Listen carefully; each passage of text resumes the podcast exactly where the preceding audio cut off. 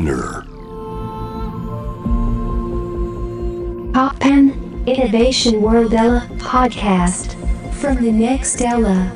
えー後藤正文がナビゲートしています。突破イノベーションワールドエラー。ここからは様々なジャンルのイノベーターをお迎えするトークセッション。from the next era。対話の中からイノベーションの種を導き出します。今回お迎えしているのは、認定 NPO 法人、え放牧を運営されています。牧師の奥田智さんです。よろしくお願いします。よろしくお願いいたします。はい、えーね、この放牧の活動をね、あの、私、伺わせていただいてね。そうなんですね。この間来ていただいて、はい夜中まで夜回り一緒にしていただきました。そうですね炊き出しも参加させていただいてね雨の日でなかなか寒い中、えー皆さんでもあの本当にたくさんの人が炊き出しに集まってお弁当を配りほ、えーいろんなね北海道とかそうですね。ね衣類とかも配りそしてね最後は夜夜中に街回ね街の中回っていつもよりね短いですというお話でしたけれども雨なのでご人気も少なくて、そうですね。はいはい。でもそれでも1時間以上ねぐるっと街を回って、まああの可能性のある場所、うんあのねあのどこで休んでるかしらっていうのをこう皆さん経験の中から探されてあの非常にあのいろんなことを感じたり考えたりするあの2日間でした。いやーありがとうございました。いやーでも特にあの放牧のね活動の中でその、まあ、以前は路上で生活された方が、まああのまあ、自立っていういろんな、ね、言い方このその話についても今日はお伺いしたいんですけれども放牧の活動を通してこう、まあ、路上から、まあ、その施設に移り、まあ、自分であの生活をされるようになって今度はその、ね、新しくいろいろ困窮している人たちを助ける立場に立っているおじいさんおじさんたち。んたち。うん、の話が本当に印象的で、うん。皆さんなんかね本当に生き生きとされていて人間ってこんなに変わるんだっていうかまあ、対比として比べるのは失礼かもしれないですけど夜回りをして、そのいろんな方にアプローチされるじゃないですか、はいはい。奥田さん夫妻で、はいはい。そうするとやっぱりその僕らにはこう一切こうなんていうんですかね開放的なオーラを発しない方っていうのはたくさんいらっしゃって、うんうんそれこそ奥田さんだけには話す奥様だけには話す方とかがいらっしゃる、で僕らがこう本当に北海道をも手渡すだけなんですけど、ちょっと緊張するようなこう、うん拒否感というかそういうオーラがある方もいらっしゃったりしてでそういう場所からおじさんたちは多分同じようにこうやってきて放牧を通してものすごい朗らかに、うん今人々みんなを助けたいみたいな立場にいらっしゃるみたいな、うん。その変化が非常に興味深くてもちろん奥田さんはその一切にこう立ち会ってるわけじゃないですか。まあ一切というところまではいけませんけど。一切というかまあそのそうですね。あの家庭に立ち会っていらっしゃって、こういう変化についてすごいお伺いしたいなとなるほど。思いや、やっぱりあれなんだと思うんですよね。人間のこう持ってるポテンシャルっていうか、まあそういう可能性みたいなものは、私はある意味無限にあると思うんですね。はいでしかし、やっぱりそれは個人のお状況なのか、あるいは社会の状況なのか、まあそこに蓋をして、はいまあ随分無駄な社会になってると思うんですね。でそこがどう解放されるか。で結局その解放のきっかけってやっぱり人との関係性しかなくって、はいもう本当に閉じてしまった人たちが新たにこう人と関係するとですね、まあ水みたいなことでこう流れ出すとですね、はい。こう活性化されていくみたいなところありまして、でやっぱ特にそのもう自分の人生諦めた人が最終的に誰かのためにまあ生きれるっていう、ですありがとうって逆にこう支援を受けて言ってた人が、はい。ありがとうって言われる、うん。この変化はすごく大きいんですね。そうなんですねだから何かこうその本当にありがとう言われるみたいなそのあの感情のやり取りみたいなものの大切さっていうか、その例えば放牧がやってるようなこととかって、まあ、全国的にもいろんなそう困窮者の支援ってあると思うんですけど、こう僕らみたいな外側にいる人間ってただ金銭の動きだけみたいな見方、税金をこう分配してみたいなことしか目がいかないんですけど実は全然本質ってそこになくて今おっしゃったようにお金以外のなんかそのありがとうみたいなところにこう人々をこう心とか感情を溶かしていくというかいや全くそうですね、はい。あのまあ、基本的には例えば国が行う社会保障っていうのは、現金給付か現物給付と言われてきたんですね、はい。まあ、この現物給付っていうのはあの別に物を渡してるっていうことじゃなくて、まあ、福祉サービスとかそういうササービス提供も含めての話なんですがただやっぱりじゃあお金があったら人が生きれるか、えー生きれないんですね、はい。なぜかっていうと例えばお金あるよあ例えばアパートに入れるよ、言ってもですねまあ多分一般の方から見ると、何もない状態でしょ？ホームレスって、はいはいはい。はいもう食べ物もないところまで追い詰められてる、はい。まあ、当然家はないし。そうですよね。でそんな人のところに我々がそのお弁当から始まってアパート設定するよと、再就職も世話するよ、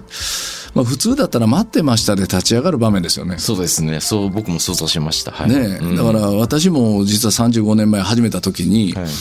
あのまあ、それだけまあいい条件、まあ、僕らから見たらいいことを言ってきてるわけだから、もうその日に立ち上がるかなと。でもねもう9割以上の人は、まあ、ちょっと考えとくわとか、あのまあ、今度でええわとか、あの中にはもうやっぱりもうほっといてくれと、はい。もういいからと。で私は最初なんかやっぱ条件が悪いのかなと、用意したアパートが古いとかね、あのそうなりますよね ね、ね。再再就職の先が、まあ、手取りが悪いとかね、でもやっぱそうじゃなかったんですね、結局その人のどんだけいい条件が揃っても、最終的にもう一回生きようってする人間の意思を起こさせるのは何かっていうと、やっぱり人との関係なんですね。はいはいはいはい。人とのつながりの中で、まあ、例えばもう自分はとっくに諦めてるけども、はい。まあ、かつて例えば家族がいてね、まあ、自分はもうどうでもいいんだけど、この子残していけないとかね、この子のため頑張るとか、あるいはあの友達がずっと支えてくれたからあの時乗り越えられたとか、やっぱりその自分の中からの意欲がなくなったとしても、周りの人が諦めない、周りの人がその人のことを決して諦めないっていう、これによって人間ってやっぱりそこをこうふ踏み台にするというかこうジャンプボードみたいにして、はいじゃあ、まあ、要するにねいい意味で人のせいですね。なるほど。もうお前がそう言うんだったらやってみるよみたいな、うんうん。でその気持ちを起こさせるのはやっぱり人なんでやっぱり通い続けるしかないんですね。そう。でそのつながりのお話の中ですごい印象的だった言葉がそのか 奥田さんがその家族機能、はいはいはい。家族の機能をこう社会化していかないと、要はもうなんて本当の家族とも縁が切れて孤立していく、本当にその孤独になっていくことの危うさっていうのがすごく今のお話にもあると思うんですけどだからこうつながり直すという意味でこう家族機能をこう社会にこう持たせていくともうちょっと寛容になって誰しもがこう関係性の中で意欲を育めるような社会になるんだっていうお話がすごく印象的で、あそうだよなみたいな。そうなんですよね。家族っていう言葉自体は、まあ、ちょっとある意味両義的なものがあって、はい。家族があの、まあ牢獄だった人もいるわけですよね。そうですよね。うんであるいはやっぱこうちょっと家父長制が強い、まあ、今でもそういう雰囲気残ってますけどもちょっとやっぱり支配構造でだったりもするんですね。で我々が言ってきた家族機能の社会化っていうのは、なんかそのちょっと復古調の、まあ、家族大事だよねみたいな話ではなくって、はいもう家族を相対化しようと。なるほど。家族ってね、やっぱり少数精鋭なんですね。はいで、そこになんかちゃんとランキングがあって、まあ、親父が全部仕切ってるとか、母ちゃん全部仕切ってるとかね、いろいろあるんだけど、まあ、それを社会化しちゃおうと。でも、ざくっと言えば、もう、その少数精鋭という質よりも、量で賄おうと。まあ、地域の中で父ちゃんと呼ばれる人が、まあ、10人おってもいいじゃないかと。まあ、母ちゃん20人おってもいいじゃないかと。はい。でそういうふうなことをしないとですね例えばいつまでもいつまでも身内の責任だと、うんうん。ああ、なるほど。まあ、そうそれでやってきて、例えば今日で言うと8050問題とかね、もう20年30年引きこもってる子供の世話を、まあ、80歳90歳の親が何十年もやり続けてる、うんうん。で周りはですね分かってるんですよ地域の人は。はい。あそこの息子さん大変ねと、うん。なんか働きもしないでずっと家にいるらしいよと、うん。でも手伝わないなるほど。それはなぜかってそれは身内の責任でしょまあもっと悲惨なのはヤングケアラーですよね。うん。ヤングケアラーも子供が親の面倒を見るのは当たり前っていう意識がある。この中でもずっと何十年も親のそのケアしている子どもたちっているわけですね。でこれ何がその壁になってるかっていうとやっぱり家族っていうのはもうパッケージはい。他人が手を入れたらいけないのが家族領域だなるほしかしもうその家族って力ないんですね。ど。うんうんあるいは今内閣府のデータ見ると単身世帯が全体の4割占めてるんですね。そうでしたよね。その話も伺いましたね。はいうんですから一番多いのが単身世帯、次に多いのが夫婦と子供世帯。これ25%しかいない、でしかしこの夫婦と子供世帯がですねいまだに政策上の標準世帯なんですね、でも一番のマジョリティは誰かっていうと単身者なんですね。ああ、なるほど。でにもかかわらず意識は身内で何とかしろ家族で何とかしろっていう意識だけが強く残ってしまってるこれを現実に合わせてやっぱり変えていこうとしてるのが家族機能を社会化しようというところなんですね。そういうことですよね。でも、自助自助っていう言葉に閉じ込められていくと、ほとんどが単身だから、みんな独力で何とかしなさいってことになって、そうです。みんな孤立して意欲を失っていくってことですね、社会全体がね。そうです。まあ、自助って決して否定すべきことじゃないんですけども、はいその、まあ、よく言われたその自助、共助、公助っていう、はいこれ平行概念なんですね。うん。なのにいつの間にか私はあのダム決壊論だって言ってるんですけど、まず自助で持ちこたえれるまでややりなさいと。なるほどで、。自助のダムが決壊したら、今度は共助という地域で何とかする。で、そのダムも決壊したら最後は国が何とかすると。でもその時にはもう全てが遅いんですね。なるほど。もう大災害になってから国が手出すって言って、これは効率的にも悪いし、社会コストの面も見てもですね、風邪薬で治るところほったらかして、うん。重度の肺炎になってから、じゃあ国の役割ですって、いや、それ社会コスト大変じゃないですかと。だったらもっと手前のところで、自分も頑張るけど、周りも応援する。当然国も支える。これやらないと、やっぱりその自己責任論では、もう成り立たないんですね。なるほど。本来は三つどもえになってないとおかしいってことなんですね。おかしいです。で、そこを、その自己責任が取れないんだったら、身内の責任っていう、まあ、独特のその家族主義の意識は、まあ、強く残ってるんで、まあ、自己責任と身内の責任っていうのはもう、ほぼ同じ概念。そうですよね。ブラックボックスになってるんですね。だだそう思うとやっぱり自分でも想像すると多分自己責任で自助で耐えようと思ってそのダムが決壊した時って相当精神的にも参ってるはずなんですよ。もうなんかなんていうんですか社会的にはその共助みたいのを求めることすらなんていうんですかねある種の恥であるみたいなそうそう。価値観ってあるじゃないですか。僕はもう端的に言って、大人がね、助けてって言わなくなった。大人が人に迷惑かけてはいけない、他人に迷惑をかけてはいけないって言い続けた。その中で子供たちはいつの間にか、それ言っちゃいけない言葉になっちゃったんだと思うんですね。なるほど。いや、そうですよね。確か放牧であったおじさんが言ってたのは、その、本当に困窮してる時に、路上で、自分で助けてって人に言えた瞬間が、助かった瞬間だったっておっあそうそうそうそうしゃっていて、そっか、だから助けてっていうのはやっぱり、大事なんですね、やっぱりね。やっぱ大事ですね。そして、あの、助けてを私はもうなんか助けてのインフレを起こしたらみたいなこと言ってるんですけども。そうですよね。あの、いざとなったら言いなさいはね、言いませんね、人間は。なるほど。あの、日頃から使ってないことを緊急事態で使えるかっていうとね、ほぼ使えないですね。ですから、あの、災害の時でもそうですね、日常やってないことは、いざとなってもやらないですよ、人間は。なるほど。まあ、あの、災害ユートピアみたいにちょっとこうハイテンションになってみんなでや一緒にやるっていうのはあありますけどね。でも、基本、うん経験したことないでことはできない。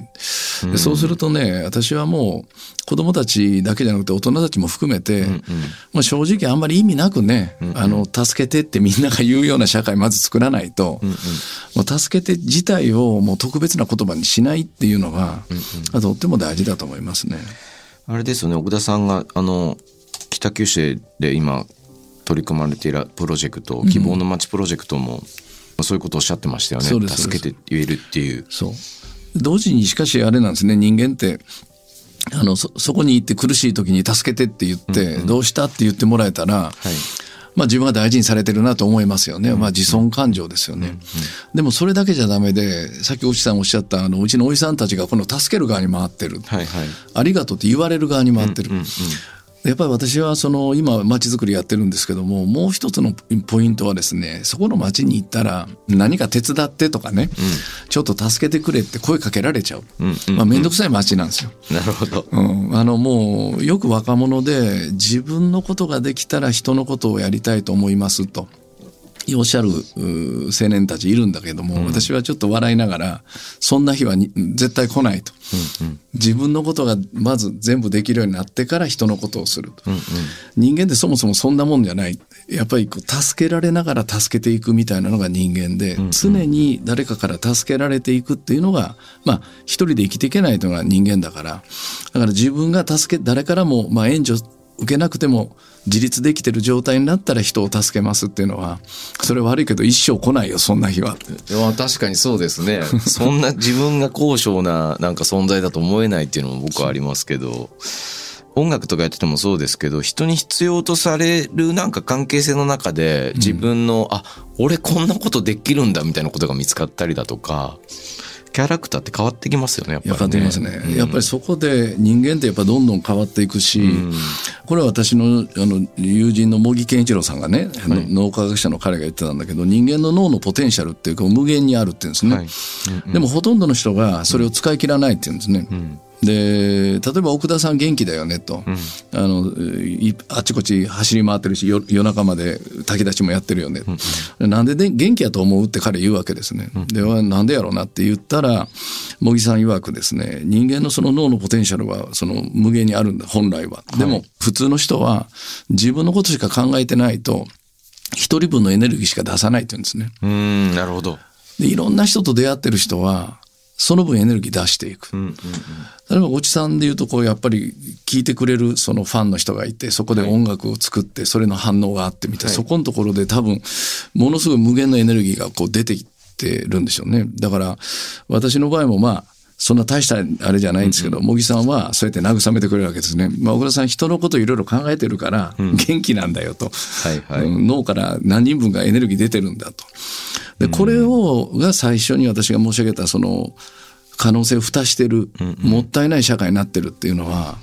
助ける人はずっと助けてる。助けられる人はずっと助けられてる。最初はありがたいけども、常にごめんなさい、すいません、ありがとうと言わされてる。こんな人生は、やっぱ元気出ないですよね。確かにそうですね。うん。あと、もう一つ、まあ、多分お話ししていただきたいこととしてはその、まあ、ラジオ聞いてる方に「希望の街プロジェクト」って何ぞやと思った方たくさんいらっしゃると思うので、はいはい、もう少し具体的に説明していただけると。あのですね、あのこの間も来ていただきましたけども、はい、まあ、北九州の名物って言えばちょっと語弊がありますけども北九州にはあのえー、その特定危険指定暴力団っていう工藤会っていう人たちがいてですね、これも長年にわたって市全体の大きな問題だったんですね。でまあ本当にいろんな事件も起こりましたし私残念ながら全国にあの公園で行くとですね北九州から来ましたって言ったら怖い街でしょって言われちゃうんですね。なるほどででこれで16年ぐらい前からですね、うん、もう市もあのみんなでもう立ち上がって市民も立ち上がってまあ本当にその壊滅運動が起こるんですね。でそれで3年前にですねほぼほぼもうあの勝利宣言がされて工藤会というのは解体されていくんですね。でしかしその本部事務所があった場所が、まあ、本部事務所が解体撤去されたんですが、まあ、さすがにそういう場所だし、えー、跡地利用については、あの、次出なかったんですね、計画が。はいうんでそれであのうちの NPO の方からまあ市の方に連絡入れまして、うん、あの単に更地にしても何も生み出してないから、はい、それは問題をまあなくしただけであって、うんうん、でそこをやはり次の可能性に変えなければ、うん、あの本当の意味での解決しないんじゃないですかと。はいはい、いうことでその場所を怖い街から希望の街へっていうところで、うんうんえー、町の、まあ、町づくりの中心の、になる建物をそこに建てちゃおうということで、今、プロジェクトが始まってるというところですね。はいはい、で、この希望の町のプロジェクトの、やっぱり一つ大きな柱になるのが、先ほど言いました。まずは助けてって言える。うん、あるいは助けてって言われる。うん、つ目がですね、家族機能を社会化する。うんあのまあ、単身者が増えたあるいは家族がもう力がないっていう中で、まあ、町全体を大きななんちゃって家族にしようじゃないかということで。で家族の機能って何かってさまざま考えたんですが、まあ、いろんな面で日常を助けてくれるっていう面もあるんですけど私ね正直あの家族の機能の、まあ、5つ考えたうちの最後がですね何気ない日常だ、家族ってねなんかこう目的があっている場所じゃないんですね。あの目的があるっている場所っていうのは例えば相談窓口っていうのはあの強烈な目的がある。今日目的的なステージなんですね、例えばお医者さんもそうですよね。病気を治しに行くっていう強烈な目的があってお医者さんに行くわけですよね。確かに。うん、家族ってなんか例えば晩飯食ってその後23時間ぐだぐだやってて、うん、もう11時やから寝ようかみたいなね、はい、じゃあこの3時間はどんな意味があったのか誰も聞かないわけですよね。つまりね、その弱目的的な場所っていうのが家族なんじゃないか。今の時代って全てこう聞かれませんそれやって何になるんですかとか。確かに。何のためにそれやるんですかとか。うんでそれがもう究極的にいくと自分は意味のある人間かとかね、うんうんうん、私あの2016年の相模原事件のあの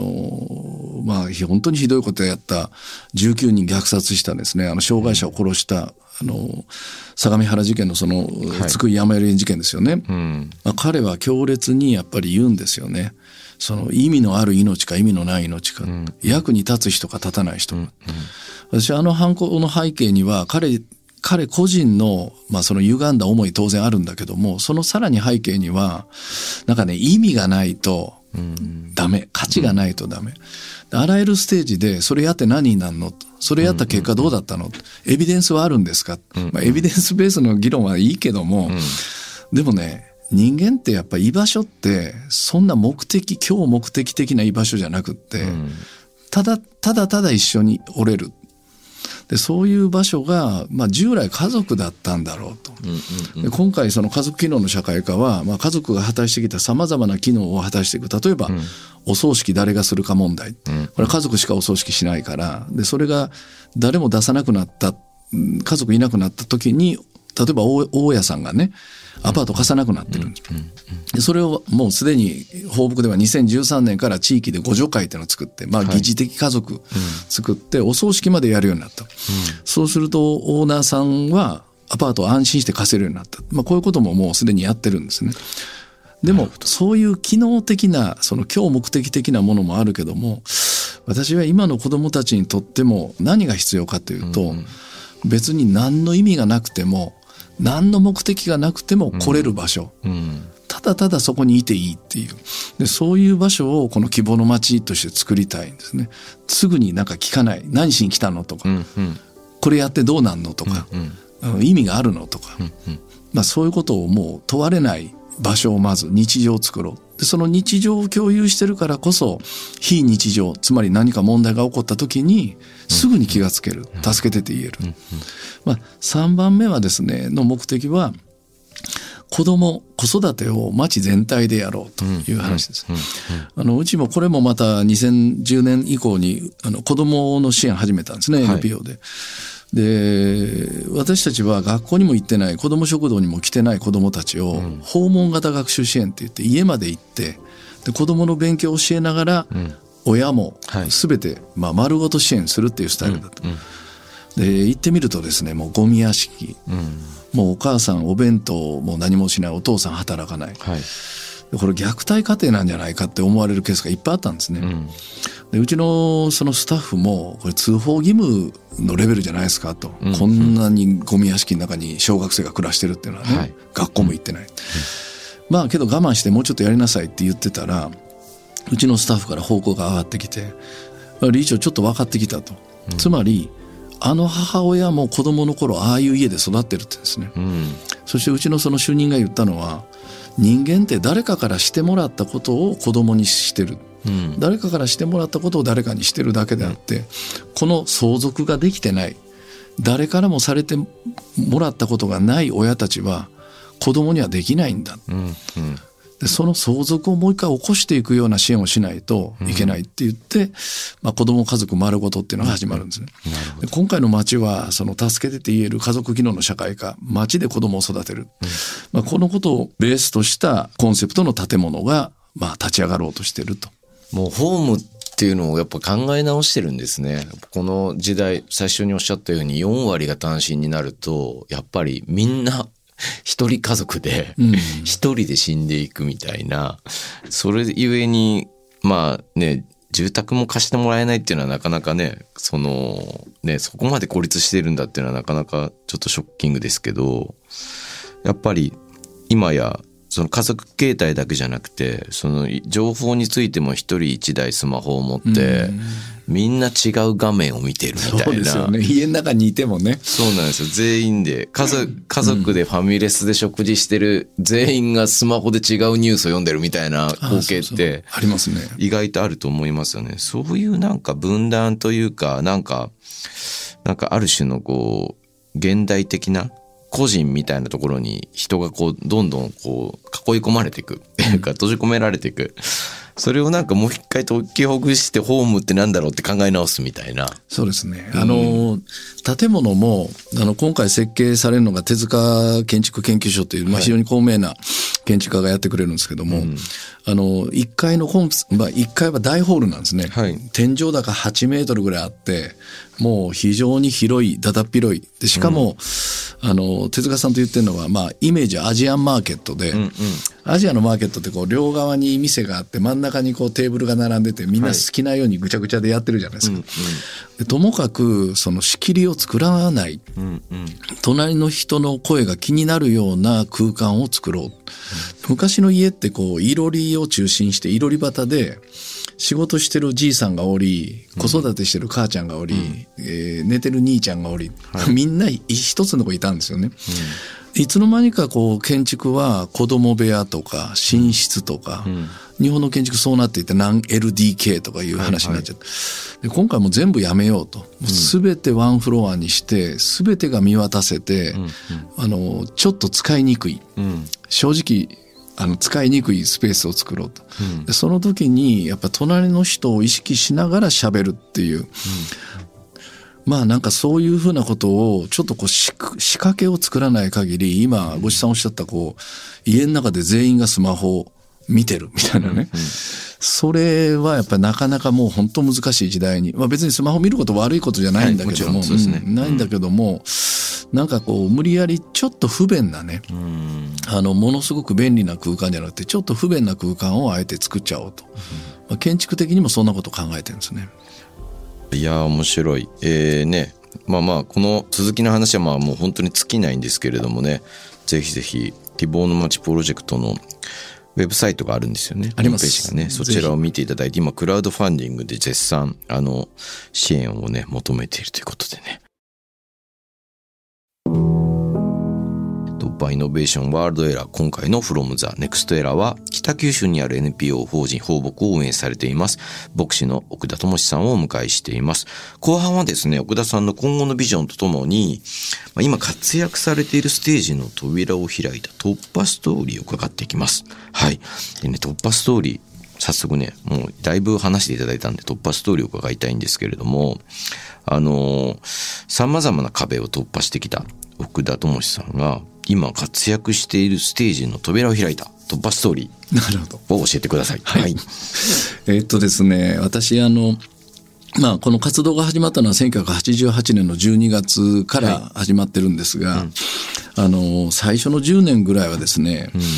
あの、まあ、正直申し上げて、あの、行政サイドと相当こう、やり合ってたんですね。なるほど。で、やっぱり路上で人が死んでいく現実をこう、もう目の当たりにしてですね、その行政何やってるんだと、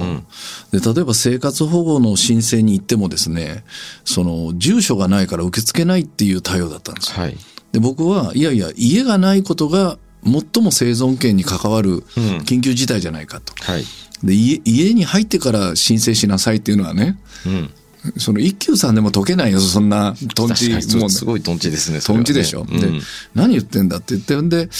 まあ私も若気の至りで、もうホームレスの人を5、60人引き連れてですね、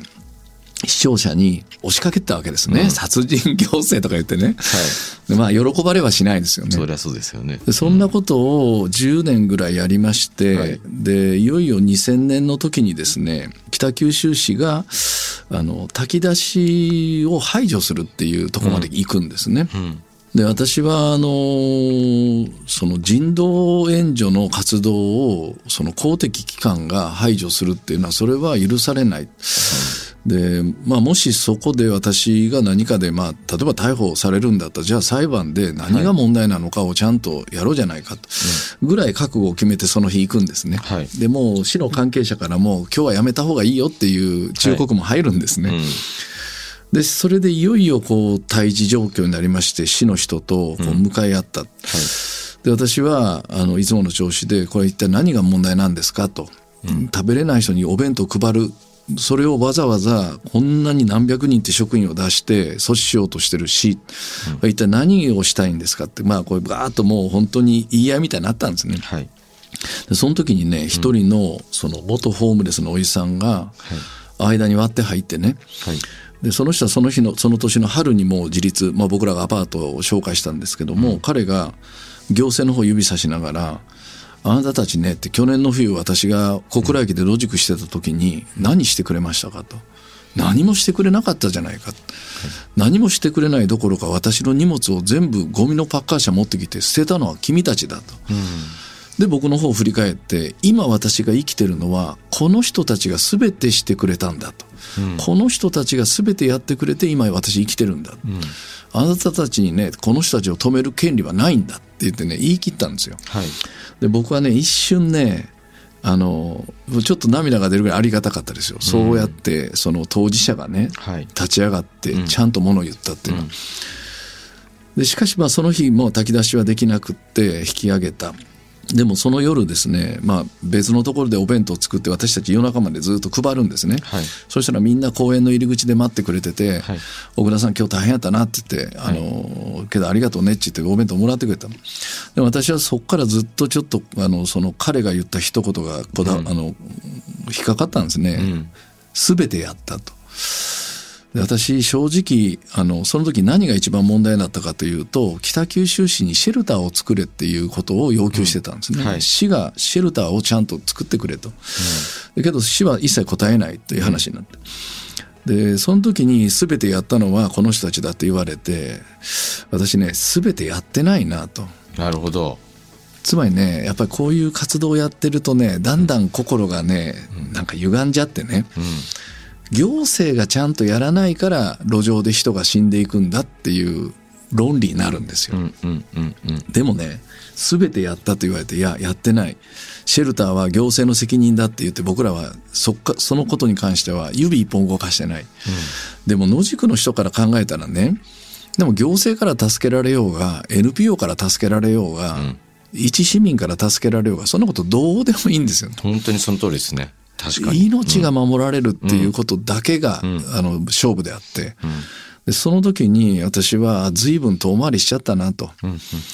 あの何か人のせいにしてね結局自分たちでやれることさえやらない、で行政が悪いって言い続けてる、で私はもうその時にねもうやめたと。うん。もう行政と戦うエネルギーはもう無駄だってもう使わない、って言って翌年の春にあの自前でシェルター作るんですね。でそれが今つながる希望の街の、まあ、原型になっていく建物なんです。建物っていうか、まあ、その時はアパートを借り上げただけなんですが、でその時の転換っていうのはやっぱりあの本気でやってるのかっていうことを自分も問いましたし、あるいは本当の目的は何なのか、いつの間にかなんかこう行政と喧嘩することがねなるほど日。課のようになるわけですよ。でそんなこと本当は誰も助かってないと。そして2001年の5月にその実際にシェルターを 5, 室たった5室だけど運用し始めた。であのただそこからまたさらにあってね、そのたった5室で野宿の人に募集かけたらね80人ぐらい70何人申し込まんだんですよ。はいはいはい。でもう僕らはね手応え感じた。よっしゃと、ほら見てみろと、こんなに自立したいと思ってるじゃないか、みたいなね。で、やったんだけど、こっからが大変で、はい。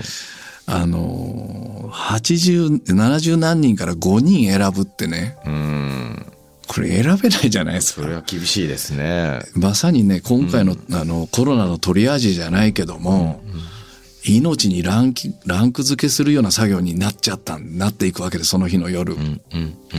もう5時間経っても6時間経っても絞れ絞れないんですね、5人。それはそうですよね。でもう最後の最後私もうホワイトボードにうちのスタッフの前で「罪人の運動」って書いて、やっぱりいいことやってるじゃすまんよねって、うんこれはやっぱりお前らが俺を選んでくれなかった俺は絶望して死ぬんだって言われても、もうしょうがない状態まで来てると、でもこれでやらないっていうわけいかない。でやるって言ってで5人を発表するんですね、そしたら炊き出しの場所で私はちょっと謝ったんです。よ70何人落としちゃったと、すいません。ってそしたらね炊き出しの列からね「おい奥田」っつって「頑張れよ」っつって拍手が起こったんですね、うんなんかちょっとね許されたようなうん。気持ちになりましたね。この一連の出来事がなんか私にとってはやっぱ大きな転換点で本当の目的は何なのか、でそれが綺麗事でも済まない、はい。えーましてや行政を責めてても何の意味もない、えーでそこから始まって、まあ、自分たちでもうやれることは全部やるんだっていうことで、あの始まったのが今の NPO としての流れなんですね、これが2000年以降の流れ。で最初の10年間は今から思うと、まあ、独りよがりな本当にこう何を本当の目的にしてたかっていうのがあのちょっとあやふやになってた10年間えらく無駄な時期をやっぱり過ごしたなと。ただおかげさまでそのさらに1年後に行政が視察に来て、はい。その1年後2024年に市が作った50室というシェルターがはい。2024年にオープンするんですね。あこの先ってことですか？その先。そのはい。2000年に戦いがあって2001年にうちのシェルターが、はいで2004年には市がついにあ動き出して。2004年ですね。ははい。いわかりま50人のシェルターが稼働し始めてそれはいまだに動いてるんですね。なるほど。それはでもすごく大きな進歩ですね。そうです。ね5人選ばなきゃいけなかった時から比べたらもうそうですね。うーんそして今日そのその時代を支えた一曲を選曲していただいたんですけどもどうしてこの曲なんですか？いや、まだもともとビートルズ好きだったんですけども、まあ、インマライフってなんか、あの、すごく、まあ、すなんか結局のところ一人の人との関係のとこに戻っていくような、なんか結局そうだよねっていう、あの、いつもちょっと慰められるのがこれなんですね。うん。僕もすごく好きな曲ですビートルズの中でも、はい。でもすごい悲しいんですよねなんかね人の悲しさをすごくふ含んだ曲だなっていうか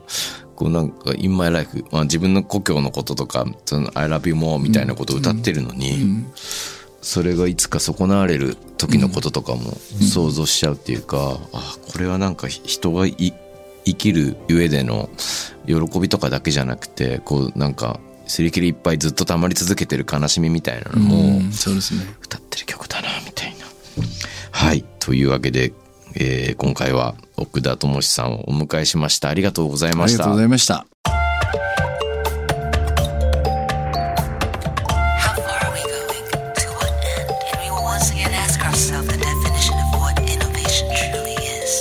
You're listening to J-Wave Innovation World Era podcast.